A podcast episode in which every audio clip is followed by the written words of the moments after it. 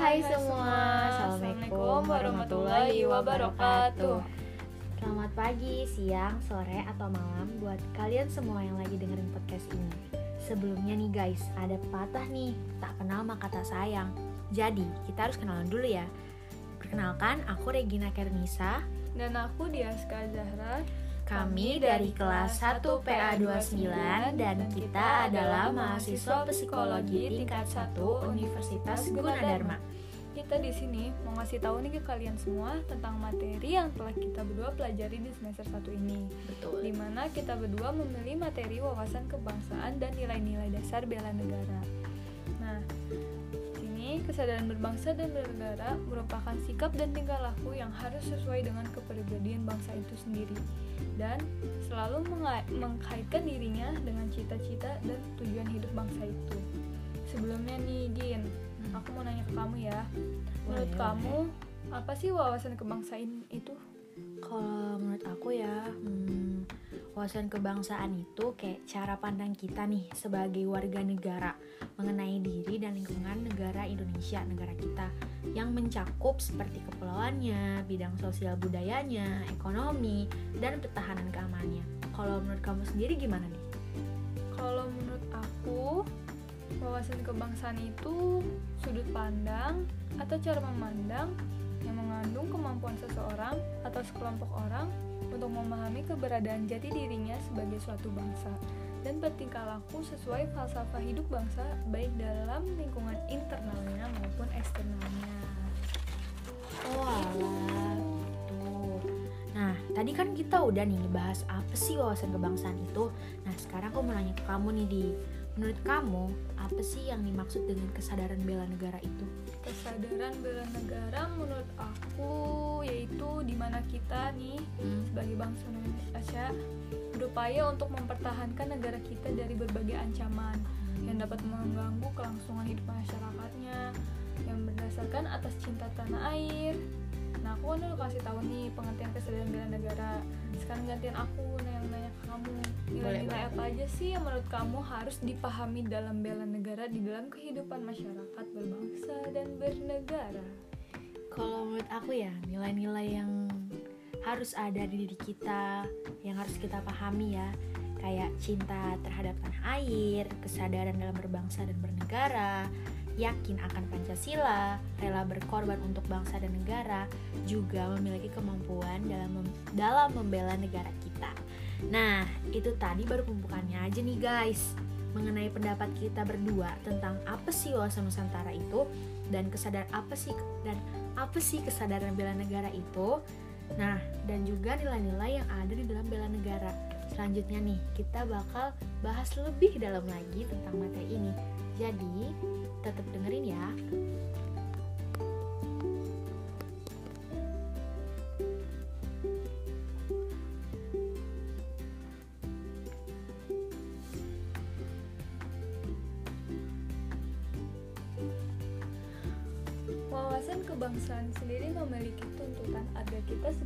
Bangsa Indonesia dalam menjaga keutuhan negara kesatuan Republik Indonesia dalam mewujudkan jati diri dan pengembangan perilaku melalui sikap dan tindakan-tindakan yang mencerminkan budaya-budaya Indonesia dengan konsep wawasan kebangsaan dengan perkembangan yang bersifat dinamis. Adanya perbedaan perbedaan nilai dan budaya yang kemudian bercampur menjadi suatu paham wawasan kebangsaan inilah yang harus kita jaga sebagai bangsa Indonesia. Sebagai bangsa Indonesia, kita harus menjaga nama baik negara kesatuan Republik Indonesia dengan wawasan kebangsaan yang akan menanamkan sifat nasionalisme di dalam diri kita sebagai bangsa, sebagai warga negara Indonesia. Peran kita untuk menjaga keutuhan wawasan kebangsaan ialah menanamkan nilai-nilai kebangsaan sejak sedini mungkin dan mengaplikasikan nilai-nilai tersebut ke dalam kehidupan sehari-hari kita dalam berbangsa dan bernegara. Nah, kan tadi kita udah bahas tuh di awal-awal tentang nilai-nilai bela negara tuh yang tadi. Tapi kan itu masih intinya tuh ya. iya benar-benar. Bisa nggak sih kamu jelasin satu-satu Gin tentang poin-poin tersebut? Oke, aku akan jelasin ya. Aku eh, sebisa aku ya. Yang pertama itu ada cinta terhadap tanah air, um, yaitu mengenal dan mencintai tanah air agar selalu waspada dan siap membela tanah air Indonesia terhadap segala bentuk ancaman, tantangan, hambatan, dan gangguan yang dapat membayang mem dan dapat membahayakan kelangsungan hidup berbangsa dan bernegara. Nah, yang kedua itu ada kesadaran dalam berbangsa dan bernegara, yaitu uh, dengan kita sadar nih sebagai warga negara Indonesia baik dalam bentuk uh, dalam bentuk tingkah laku, sikap dan kehidupan pribadi agar dapat bermasyarakat sesuai dengan kepribadian bangsa. Dan yang ketiga itu ada yakin akan Pancasila, yaitu di mana Pancasila sebagai pedoman dan pada pandangan hidup bangsa Indonesia dalam kehidupan bermasyarakat, berbangsa dan bernegara guna mencapai tujuan nasional. Nah, kan aku udah ngejelasin tiga poin tadi dan masih ada dua poin lagi nih. Kamu bisa bantu aku kan? Bisa dong. Ya aku lanjutin ya. Oke. Okay. yang keempat itu kan tadi ada rela berkorban ya. Di sini berarti rela berkorban yaitu untuk bangsa dan negara seperti bersedia mengorbankan waktu tenaga kita pikiran dan juga harta benda untuk kepentingan umum. Sehingga pada saatnya nanti siap mengorbankan jiwa raga bagi kepentingan bangsa dan negara Nah, yang terakhir itu adalah kemampuan dalam membela negara kita, yaitu seperti misalnya memiliki sifat disiplin, hmm. ulet, menaati segala peraturan, perundang-undangan yang berlaku, percaya akan kemampuan diri sendiri, tahan uji, pantang menyerah dalam menghadapi kesulitan untuk mencapai tujuan nasional. Nah, itu kan uh, baru nilai-nilainya tuh. Hmm sekarang aku mau ngasih sedikit bahasan tentang apa yang harus kita lakukan dalam bentuk sikap kita untuk membela negara kita. Seperti melestarikan kebudayaan budaya keba kekayaan budaya terutama kebudayaan daerah yang beraneka ragam sehingga hal ini bisa mencegah adanya pengakuan dari negara lain yang menyebutkan kekayaan daerah Indonesia sebagai hasil kebudayaan asli mereka. Nggak mau kan kalau negara lain mengakui itu? Ya, jelas-jelas itu kekayaan negara hmm, bener banget Nah, gimana sekarang nih kalau kita tuh ngasih tahu ke para pendengar semua nih ten, uh, kayak potensi-potensi apa aja sih yang harus dikembangin di daerah asal kita masing-masing nih untuk demi kesejahteraan masyarakat ya nggak sih dan membantu juga kemajuan Indonesia. Hal itu kan termasuk wujud perilaku kita dalam membela negara kita, ya kan nih? Hmm, boleh boleh boleh tuh. Kayak aku kasih tahu nih ada apa aja potensi yang aku rasa bisa di kembangkan di daerah tempat tinggal aku ya okay. itu Tangerang Tangerang ini kan ini ya di di sing, pinggirannya Pinggiran. ibu kota iya, ya benar hampir uh, deket gitu ya sama Jakarta, Jakarta iya. deket banget deket banget jam, sejam gue nyampe oh, kalau nggak iya. macet kalau macet mustahil sih tapi kayak kalau nggak macet ya. bener banget nah yang menurut aku nih yang masih bisa dikembangkan lagi ya pariwisatanya sih Kenapa tuh pariwisata? Nah, karena Tangerang itu ternyata banyak banget tempat wisata yang masih belum dijajah mulai dari wisata religinya, edukasinya, sejarahnya, hiburannya, bahkan nih bagi kita berdua nih yang suka hmm. makan-makan nih kuliner kan. Iya, bener banget. Ini tadi yang religi tuh ada alajomnya. Hmm terus tadi yang sejarah sama yang edukasinya tuh ada museum warisan Tionghoa hmm. peranakan benteng itu kan. Hmm. terus ada bundaran Tugadipura hmm. ada taman prestasi. Terus tadi tuh yang membuat kita makan-makan yang biasa kita nongki-nongki tuh iya, pasar lama. Pasar lama nah tapi kan dan itulah yeah. dan lain-lainnya. Namun masih banyak juga tempat wisata Tangerang yang belum terlalu dijamah dan diketahui oleh masyarakat luas. Kayak di sana kan minimnya informasi hmm kurangnya apa namanya terekspos hmm. kurang apa namanya mungkin ya jalannya juga ada keterbatasan akses akses iya, betul. dan mungkin masyarakat milenialnya nih kayak kita yang hanya cuma tahu mall, mall. iya mall kita mah zaman zaman eh masa-masa kita mah kayak nggak jauh dari mall kafe terus kayak restoran kayak justru malah apa namanya kayak jarang banget gak sih kita kayak ke tempat bersejarah kayak gitu? Iya. Mall mall lagi mall, mall lagi lipo lah SMS lah apalagi deket kampus Pusing, nanti tuh. bener banget. Apa kita pulang nongkrong? Nggak tahu. Kalau ada uang. Money money. Ini kan apa ya masih banyak kan itu Hmm. tempat di Tangerang yang tak itu apa namanya yang tadi tuh yang aku belum sebutin yang mungkin masih banyak juga Hmm. orang yang belum tahu ya apalagi generasi milenial kayak paling ya biasanya nih Hmm. yang suka dikunjungi sama ibu-ibu. Apa tuh? Eh, apa sih namanya kalau kita motor tur Eh, perkumpulan ibu perkumpulan iya pengajian. kayak Ada pun- apa ya? Kalau study tour mah SMA ya SMA SMP Tadi. kalau study tour apa ya pokoknya kalau kalau kayak kayak daerah gang kita nih ya gang maksudnya gang tempat tinggal kita iya benar-benar. sama pengajian Iya. apa sih no forum-forum iya gitu. forum Hmm, benar kan masjid ke pas- masjid pintu seribu. Oh. Itu kau pernah ke sana? I, alhamdulillah pernah waktu itu. Waktu itu. survei tempat, Survei tempat. sama ibu. Buat Gimana ngajak ibu-ibu di gang rumah. Hmm. Iya itu ke Tangerang. Di situ ternyata masjid pintu seribu itu bukan cuma masjid tempat ibadah doang tapi itu juga wisata religinya ada kayak itu tempat bersejarah deh pokoknya. Begitu ada makam-makam makam makam siapa gitu? Syekh Syekh gitu ya? ya seperti itulah. Terus ya bang- bangunannya juga unik sih. Lucu banget banyak jendela-jendelanya Iya, iya, pintu-pintu. Tapi aku yang dari sekian banyak yang kamu sebutin nih deh aku- entah kenapa aku juga tertarik nih sama masjid pintu seribu nih. Nah itu masjidnya tuh kayak eh, mirip-mirip sama lawang sewu. Maksudnya bukan mirip sih kan beda ya. Kalau lawang sewu tuh kan kayak apa ya? Museum. Museum gitu ya. Tapi kalau masjid masjid Ya, semacam pintu museum. seribu tuh kayak masjid. Iya masjid, ya. Tapi Masjid. pintunya ada banyak kan. Iya. Nah, aku mau nanya eh eh, apa namanya? Itu beneran bisa buat sholat? Apa kayak cuman tempat? iya tempat ibadah buat sholat Gitu. Berarti ntar kalau eh, kayak jemaah mau masuk pintu lewat mana aja bisa gitu ya? nih bentuknya tuh seperti ini sih Gin Kayak gimana tuh? Coba ya. Hmm, gimana ya ya seperti inilah tuh maksudnya jendela Oh gitu. kayak gini di gang Oh. itu kayak di gang gitu tempatnya Eh sumpah baru tahu aku.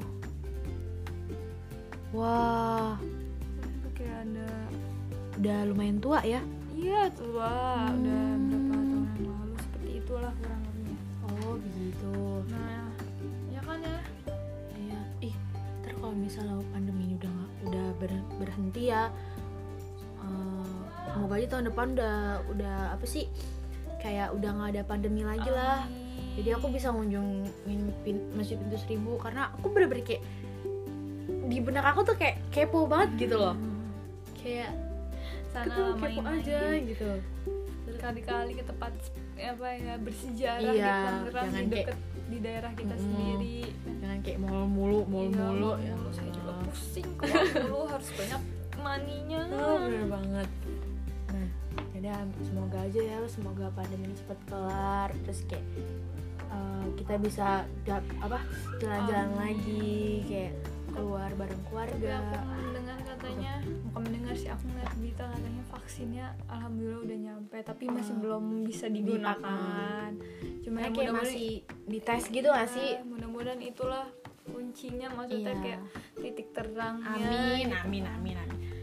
Bosen gak sih di rumah? Oh bosen banget Gin Pengen deh tatap muka sama teman-teman Iya, lainnya juga Kita mulai kuliah dengan online lulus pun online, online ujian pun online. Terus kayak gak ada kesan pesannya, Pesannya. terus gak ada sesuatu yang melekat Melekat gitu ya. di dalam kan nggak ada ya nggak masa kita ketemu apa teman-teman baru di kuliah dunia perkuliahan Iya. terus ketemu dosen-dosen masa cuman dari tatap Tatap kamera zoom Google Meet Google gitu kan kayak kurang gitu ya kan kayak kita kan pengen langsung ketemu langsung gak sih gitu? Oh, Gimana ya? Pengen Pengen banget Mm. kayak Ya gimana sih? Lihat suasana kampus. Kan bener kita juga belum pernah ke sana Ih kan bener sama. Cuman coba lihat di itu doang nih waktu PPS PPT yang Apaan? cabang Iya, cabang itu doang. Gedungnya doang. Itu juga online Iya, Nggak liat makanya. aduh pun pernah le- lewat langsung cuma lewat doang. Iya bener-bener kayak nggak masuk. Nggak masuk. Cuma lihat ya udah lihat doang gitu iya kampusku tapi kayak ya Allah pengen nyobain pengen, Pengen masuk lah. Heeh. amin ya Allah semoga Amin. tahun depan udah mulai apa namanya Amin. bisa offline gitu ya amin, amin, walaupun pasti kan amin. harus ada batas-batasannya ya karena masih belum bisa kayak langsung eh, apa ya kayak ya harus bertahap hmm, lah bertahap lah. benar-benar semua tuh ada prosesnya nggak bisa langsung, ya langsung Ya, malah ngomongin covid nih kita nih. Ya, aduh karena saking udah kayak saking mumet ya. mumet ya karena sama covid ya. Nah, nah ya itu kan tadi tuh yang udah kenalin Hmm, kan dari manfaat yang tadi tuh kayak perkembangan tuh menurut aku itu tuh bisa banget untuk eh, apa namanya dapat membantu lapangan pekerjaan bagi warga setempat agar mendapat penghasilan. Kayak misalkan dia mem apa ya berjualan eh, dari ya itu memanfaatkan kayak dengan berjualan aja mereka tuh udah dapat penghasilan yang Hmm, lebih buat benar, lapangan pekerjaan kan jadi lapangan pekerjaan baru. Terus kayak dari kebersihan kebersihannya bisa menjadi ya walaupun itu setidaknya dapat penghasilan hmm, lah. benar benar. Jadi kan da- juga dapat menceritakan masyarakat di Tangerang sehingga tercipta kemakmuran dan kemajuan di Indonesia itu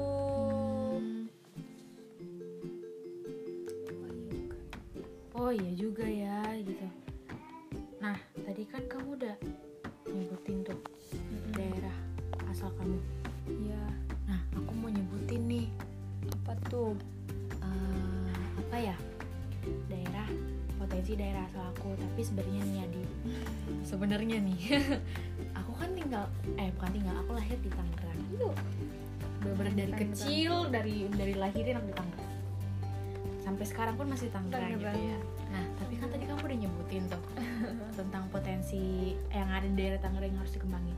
Nah aku nyebutin potensi yang ada di daerah asal kedua orang tua aku aja kali ya Gimana tuh? Dari mana? orang tua aku ayah ayah dan ibu aku nih kebetulan sama-sama dari Sumatera Barat Wow, Padang. Sumatera Barat. Ibuku juga tahu dari Sumatera Barat. Oh, Nenekku sih, nenek aku. Hmm, di mananya Aduh, di mana tuh? Di Pariaman. sama dong Sama. Kamu kamu satu kampung sama Pariaman kalau ibu aku Pariaman kalau ayah aku eh, di Padang Kandang gitu unik ya namanya Iya, Padang Kandang gitu Kalau ayahku mah orang Sumatera Utara. sama-sama Sumatera tapi ya Ya, kok ya bisa dibilang seperti itu. Tapi mbahku orang Jawa. oh gitu jadi tinggalnya di Medan Enggak, ayah mbahku orang Jawa. Nenekku orang Batak. oh Jadi nikah. Nah, seperti itu. Jadi aku campur-campur. Campur Jawa ada, Medan, Medan ada, Padang ada, tapi aku orang Tangerang Lahirnya pun di Jakarta. Jakarta. Oke deh kita balik lagi ke topik kita ya. Nah, nah potensi dari daerah asal kedua orang tua aku yang menurut aku bisa dikembangin itu dari sisi kulinernya gitu. Walaupun Sumatera Barat kan pasti udah terkenal. Siapa sih yang nggak kenal kuliner kuliner Sumatera Barat gitu loh? Nasi Padang. Iya kan nasi Padang gitu. Siapa sih yang nggak suka nasi Padang ya? Padahal di Padang nggak ada nasi Padang tuh. Ya? Rumah makan Padangnya apa tuh namanya nasi kapau. Gitu loh pokoknya Iya. bukan rumah makan Padang gitu loh. Dia nggak sih? Iya Warung sih. makan Ah. biasa. Bener banget. Kayak kalau kita ke war apa warteg kan warung Hmm. Tegal. Kayak kalau di Tegal nggak ada warteg. Iya, iya. Cuma ada warung Iya. makan. Iya. Iya nggak sih? Iya, namanya unik-unik ya. Gitu. Nah, eh, apa sih sisi khas kuliner dari Sumatera Barat itu kan apa? Apa tahu? Ayo sebutkan, aku tahu. Yang kan. paling terkenal banget siapa sih di Indonesia ini ya? Nggak tahu. eh, ikon dari Sumatera Barat itu apa sih? Ya, rendang, bener banget. Rendang itu tuh eh, spesifiknya tuh dia identik akan daging. King. daging pasti daging terutama daging sapi, ya terus tapi juga daging kebo biasanya. Iya ah ada bisa. Oh, aku Iya, baru tahu. kan setahu aku kalau di Padang juga kan oh kebo kan, iya iya kan? benar benar kerbau. kerbau. So imut banget kebo kebo. Kebo kebo. Tapi kan kebo. Hmm. kerbau apa kerbau kerbau kerbau. Udah kan kita harus menggunakan bahasa Indonesia yang baik dan Benar. benar gitu. Kerbau yang kerbau Magina dia yang kebo bang. Hei, aku mau udah sorry. Aku pagi-pagi udah mandi. Udah bangun pagi emangnya gini aku kan tergantung mood ya. Ay, mandi tergantung. Nah sudah sudah. kalau yang tadi balik lagi nih kita ngomongnya kayak eh, agak sedikit melenceng ya kita kadang melenceng banget. karena keasikan ngobrol gitu. Yaitu rendang kan. Nah selain daging identik akan dagingnya dia tuh identik akan bumbunya. Bumbunya yang eh, Sumatera Barat tuh bener-bener kuat banget akan rempah-rempah Rempah. ya sebenarnya sih seluruh Indonesia juga eh, punya ciri khas masing-masing kan di daerahnya. Tapi emang Padang tuh kayak ada ciri khas tersendirinya gitu. Kayak rempah-rempah itu nggak tahu kenapa kayak macem segala macam aku ngeliat ayah ibu aku ma- masak gitu loh. Kayak ada aja ber- berbagai macam Macam. bumbunya gitu loh. Yang membuat tuh kayak walaupun di satu paduin jadi satu hasilnya tuh bener-bener kayak enak banget gitu loh nggak tahu deh sama pemikiran orang-orang apa leluhur kita gitu loh kayak bisa mencampur aduk rempah-rempah Rempah. tersebut gitu loh menjadi suatu cita rasa Hmm, yang bener banget gitu kayak wah kalau di rendang kan eh, spesifik identiknya akan santan, Santan, kelapa, ya kelapa. nah tapi ternyata rendang itu nggak nggak apa maksudnya nggak harus orang Padang doang yang buat. Orang Jawa pun juga bisa orang Sunda pun juga bisa. Tapi mereka punya kayak eh, ciri khas tersendiri gitu kan. Kalau selera Hmm, benar. lidah. Lidah lidah masing-masing di daerah gitu ya. Kayak kamu kan eh, dari berbagai macam daerah ada di diri kamu ya. Eh, darahnya gitu. Kalau aku kan ber, Sumatera gitu loh. Sumatera Selatan Sumatera Barat gitu. Nah kalau misalnya kalau di orang Sunda nih ngebuat rendang pasti kan manis. Manis. Orang Jawa manis, gitu ya. Jawa. manis gitu rendangnya manis kayak unik gitu loh. Dari kayak percampuran budaya apa sih namanya? Akulturasi. Ya akulturasi percampuran budaya yang membuat kayak kayak kayak eh, eh, jadi kayak nggak satu macem aja gitu loh ya kayak misalkan gudeg nih Hmm. gudeg kan kan lidah kita ya aku ya Hmm. secara pribadi tuh lidah aku tuh kalau sama manis tuh kurang Kurang sreg. Hmm. karena kan Sama aku juga, juga. eh, sama Oh, ya sama kayak kita ibu aku kan di kayak gula tuh aja Hmm, jarang gitu hmm. dibikinin makan tuh dimasukkan gurih ya Nah, sih, jadi ah. lebih ke gurih jadi kan aku tuh kayak nggak suka lebih mm, bukan yang nggak suka ya gimana ya kalau itu nggak selera aku Hmm. cuma kan ada juga yang dimodifin kayak waktu itu hampir aku pengen makan ini nih apa namanya gudeg mercon kan itu kan udah wah ada ya ada biasa kan gudeg kan identik manis, manis, kecap kecap ada, gitu jadi ya disesuaikan dengan selera lidah gitu pasti udah bisa Wah. lah Hmm. saking kayanya Indonesia Iya, makanya, Indonesia. wah. Sih. Nah tapi kan aku nggak mau ya di orang-orang bukan nggak mau sih maksudnya lebih pengen meng- eh, memberitahu lagi kepada masyarakat luas di Indonesia gitu loh kalau bahwa Sumatera Barat tuh nggak punya rendang doang gitu loh. Jangan apa apa rendang apa apa rendang gitu loh. Kan bosen juga ya kita ya. Nah di masa di eh mas di Sumatera Barat tuh masih banyak banget kuliner yang wow banget deh. Kayak ada sate padang ayam pop dendeng balado terus kayak berbagai macam gulai ya. Ada gulai apa otak Ayam, gulai eh. kikil ayam ayam ikan. aduh kayak aduh. Tapi emang kalau misalnya kuliner khas Padang tuh pasti santan santan Santan, santan gitu. Aduh jadi ini udah jadi kangen kampung jadi padang Padang. tapi kamu kalau misalnya kangen masakan Padang kamu nggak perlu ke Padang ibu aku yang masak Oh iya. ibu Iya, penjualan iya, iya. Ibu, ibu kamu gitu. itu ya orang Sumatera ya lupa aku. Nah, iya nah sekarang kan kayak kita mau itu semua tuh kayak sate padang, dendeng balado, ayam pop, soto padang gitu nggak perlu jauh-jauh ke Padang ya. Karena di sini kayak udah lumayan banyak ya kayak rumah makan bukan Padang. lumayan lagi kayak gini kayaknya setiap depan gang itu ada Hmm, gitu benar, kan. benar. ini depan rumah Gina ada nih Iya, depan gang rumah aku ya Minang. setia Minang bener. terus nanti jalan dikit lagi ada, Ada lagi cuma Iya. yang nggak ada itu di Padang doang apa rumah makan Rumah Padang nggak ada, nggak di ada. Padang Hmm. emang di sini doang gitu iya ya di sini doang yang ada nah tapi kan itu kan kayak eh, kayak biasa kan kita temuin. Nah aku mau mau apa sih ngasih tahu lagi nih kayak masih ada beberapa kuliner khas yang belum terlalu banyak diketahui sama orang-orang. Banyak tuh kayak lompong sagu. Apa itu? Lompong sagu itu tuh kayak bentuknya tuh kayak gini nih. Bentuknya itu kayak dia tuh terbuat dari sagu sih main main main Kayak bahan utamanya. Heeh. terus kayak kue sapi kamu tuh kue sapi nggak? Nah kue sapi dari daging sapi. Bukan beda beda. Terus? Kan namanya kue kalau kue kan identiknya manis ya. Kalau Iya. daging sapi itu kan pasti kan gurih. Gurih. Kalau kue sapi itu bentuknya kayak teropong. Eh bukan teropong sih kayak trompet. Bentuknya tuh kayak panjang. Panjang tapi kayak dia ada kayak bolongannya. Kayak sih? semprong. Aduh semprong. Iya semprong. Maksud aku tuh bentuknya kayak gitu. Tapi aku juga nggak tahu kenapa ya dipanggil di dinamainnya kue sapi di sana. Mungkin kayak bentuk eh, bentuknya tuh kayak kulit sapi gitu loh. Gitu aduh, apa? Ya. jauh ya bu. Jauh. beda gitu. Pokoknya gitu. Terus ada juga kayak nasi sala kan biasanya kan orang kan taunya sala bule kan. Salah Kayak- bule aja belum tentu juga orang tahu deh iya sih eh. kayaknya kalau di sate padang ada salah bule Bule. nah aku baru aku tahu lah itu Ah. soalnya kalau misalkan kayak buka mau buka puasa nih kalau lagi rame ngumpul pasti ante tuh tante tuh Hmm. nyarinya tuh sale bule Hmm. sale bule tuh jadi kan kayak dari ketan eh Hmm. ketan lagi tepung, tepung beras, tepung beras terus pakai bumbu kuning Hmm, benar, benar. kunyit ya Kunyit, ah. aduh sate padang sale bule keripik balado.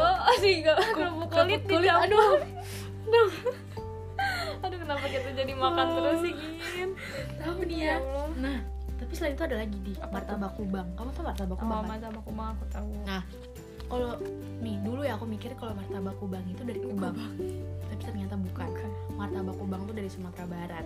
Nah, martabak kubang itu ciri khasnya itu dia tuh kayak daging, maksudnya main apa sih kayak topping, Topping. topping itu daging, Daging. gitu loh. Nah, biasa kan martabak kan ident- identiknya manis kayak martabak keju, martabak kacang coklat gitu gitu. Nah, Padang juga punya apa? eh martabak iya martabak ciri khasnya, versinya, gitu martabak kubang. hampir mirip Terus- mungkin ya kayak Aceh kan Mm-mm. Aceh suka ada tuh juga martabak martabak yang itu Apa tuh? Ya sama seperti Sama ini, kayak, eh, daging. Tapi kayak dia pasti kayak punya ciri khas sendiri kan. lah Hmm, bener banget. Terus ada kacimu, galamai, nah bareh randang dan masih banyak lagi. Kamu tau kacimu nggak di? kacimu Nih, kacimu tuh kayak ini nih, kayak bahan dasarnya tuh singkong. Noh, bentuknya tuh kayak Kayak apa? bulat-bulat gitu. iya apa tuh kayak kayak pernah lihat Kayak familiar sih, tapi kayak Iya. nama namanya tuh agak unik gitu ya. Terus apa? galamai galamai galamai itu. Nih. Apa itu galamai itu tuh makanan yang mirip kayak dodol. Oh dodol. dodol. kayak dodol gitu loh. Oh ya kan kalau di Jawa namanya dodol, Dodol. kalau di Padang galamai iya galamai gitu manis kayaknya nih ya. Sepertinya. Nah aku tuh pengen kayak yang kayak gini nih yang nama yang belum terlalu dikenal snack snack. Snack. Padang gitu kayak itu nah kan kalau kayak gitu kan eh, bisa apa ya eh, apa sih kayak me- mengenalkan. mengenalkan gitu loh kayak Meng- iya mengenalkan Iya, menyebarluaskan. menyebarluaskan. Terus kayak supaya nggak masyarakat tuh jangan tahu itu itu aja gitu loh. Betul betul betul. Iya jadi nggak sih? ya, kayak kita sebagai bangsa Indonesia ya setidaknya menunjukkan Hmm, yang lebih lebih lagi Hmm, gitu kan. Betul banget. biar makin terkenal banget kalau Indonesia tuh banyak dan kaya banget. banget. Nggak hanya sumber dayanya Sumber doang, doang. ya nggak hanya budaya budaya doang tapi kayak kulinernya. tempat pariwisata oh, pariwisatanya, pariwisatanya lagi gitu. Oh, banyak banget. Kan apa tuh? Nggak kenapa? jadi deh. Nggak jadi kenapa? Nggak jadi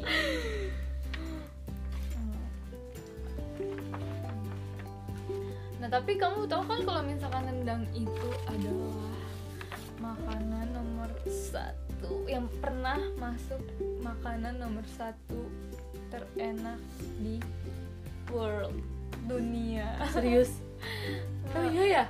Ih pernah tahu. Aku tuh kadang kudet anaknya masa yang lain aja tuh kayak orang nanti juga udah pada tahu kok waktu itu pernah masuk kalau nggak salah ya Hmm. dari menurut si NN atau apa gitu. Hmm. Terus bukan cuma rendangnya doang. Apa aja tuh? Nasi goreng Hmm. terus sate. Terus yang aku tahu juga baru-baru kemarin apa itu entah es cendol? Minuman? Iya cendol apa dawet? Dawet. Cendol, Cendol dawet. mirip ya itu. Kayaknya kalau nama aslinya tuh dia dawet. Dawet. tapi kalau kita tuh orang-orang orang-orang Tangerang dikenal cendol cendol cendol es cendol mungkin gitu ya. mereka berbeda ayo jangan kita berdebatkan dawet sepertinya mereka berbeda. Beda konsonan nih sepertinya. Tapi kayaknya sama sih di. Yang jelas nggak cincau aja. Kalau iya cincau beda itu lagi. beda. Nah, pokoknya ya itu pernah masuk ke dalam minuman terenak nomor satu di dunia. wah wah. Gila bangga banget gak sih? Kayak udah tapi wo, aku tuh nggak mau nggak mau segitu mau aja, gitu loh. Kayak harus semuanya nggak harus semuanya sih. Kita nggak boleh serakah juga ya maksudnya pengen lebih banyak lagi kayak kuliner kultur-kultur Indonesia yang lebih terkenal lagi di dunia dipandang betul betul dunia betul gitu. betul. Gitu. Nah yuk kita langsung lanjut ya. Oke. Nah tadi kan kita udah nih nyebutin sikap yang harus kita tunjukkan. Hmm. nah sekarang kita bahas. Pasti kan ada tuh manfaatnya dari bela negara ini ayo apa aja manfaatnya oke Nah, Eh, yang gimana? pertama itu eh, menurut aku eh, ada membentuk sikap disiplin waktu, aktivitas dan kayak ngatur kegiatan lain gitu. Terus kalau menurut kamu apa? yang itu Yang kedua membentuk jiwa kebersamaan dan solidaritas antara sesama rekan seperjuangan seperti kita Terus kalau aku ya, karena kita anak psikologi ya, jadi kita harus membentukkan mental dan juga fisik yang tangguh. terus itu menanamkan rasa kecintaan pada bangsa dan patriotisme sesuai dengan kemampuan diri kita Terus ada juga melatih jiwa leadership dalam memimpin diri sendiri maupun kelompok. terus ya membentuk iman dan takwa pada agama yang dianut oleh individu masing-masing Terus ada juga jangan lupa berbakti kepada orang tua, bangsa dan negara. Yaitu manfaat lagi melatih kecepatan ketangkasan ketepatan individu dalam melaksanakan kegiatan Terus yang kesembilan ada menghilangkan sikap negatif kayak seperti malas, apatis, Yes. boros, egois dan gak disiplin. terus dapat membentuk perilaku jujur tegas adil dan da- apa dan te- apa, adil tepat dan kepe- kepedulian antar sesama Nah, setelah kita bahas materi ini nih di yang udah kita jelasin panjang lebar dari kayak eh, udah jelas banget gak sih gitu loh dari kayak kamu bahas pariwisata Insya daerah kamu, aku bahas tentang sisi kulinernya gitu loh. Terus kita juga membahas tentang bela, bela- apa nilai-nilai dalam bela negara, gimana sih caranya kita buat eh, sikap yang harus kita tunjukkan untuk membela negara kita gitu loh. Nah, kamu nih di apa sih kesimpulan yang dapat kamu ambil dari yang kita omongin hari ini? kalau kesimpulan yang dapat aku ambil dari bahasan yang udah kita bahas dari A Oh, sampai Z, itu kita sebagai warga negara Indonesia harus banget nih bertanggung jawab dalam semua kompon- komponen bangsa. Seperti salah satunya yaitu mengenalkan budaya Indonesia kepada dunia mengembangkan potensi-potensi di daerah asal kita agar dapat terbentuknya kesejahteraan bersama. Terus mengamalkan nilai-nilai Pancasila di kehidupan sehari-hari kita memanfaatkan kekayaan alam Indonesia dengan sebaik-baiknya dan juga saling membantu satu satu sama lain dalam hal kebaikan. Dan juga masih banyak kegiatan positif lainnya. Kalau pendapat kamu sendiri gimana sih gin kesimpulan yang udah dapat kita ambil dari materi yang telah kita bahas Aku setuju banget, setuju banget sama apa yang kamu bilang nih. Dan aku mau nambahin sedikit lagi aja nih ya. kalau menurut aku ya wawasan kebangsaan dan juga bela negara itu bisa kita mulai dari diri kita sendiri. Betul. Kemudian dari keluarga kita Yes. dari lingkungan keluarga kita terus dari lingkungan masyarakat kita tempat tinggal nih. Tempat kita tinggal salah. Maksud aku gitu. Maaf ya agak tipe. Hingga skala yang lebih besar lagi kayak eh, kota gitu loh. Terus daerah apa ya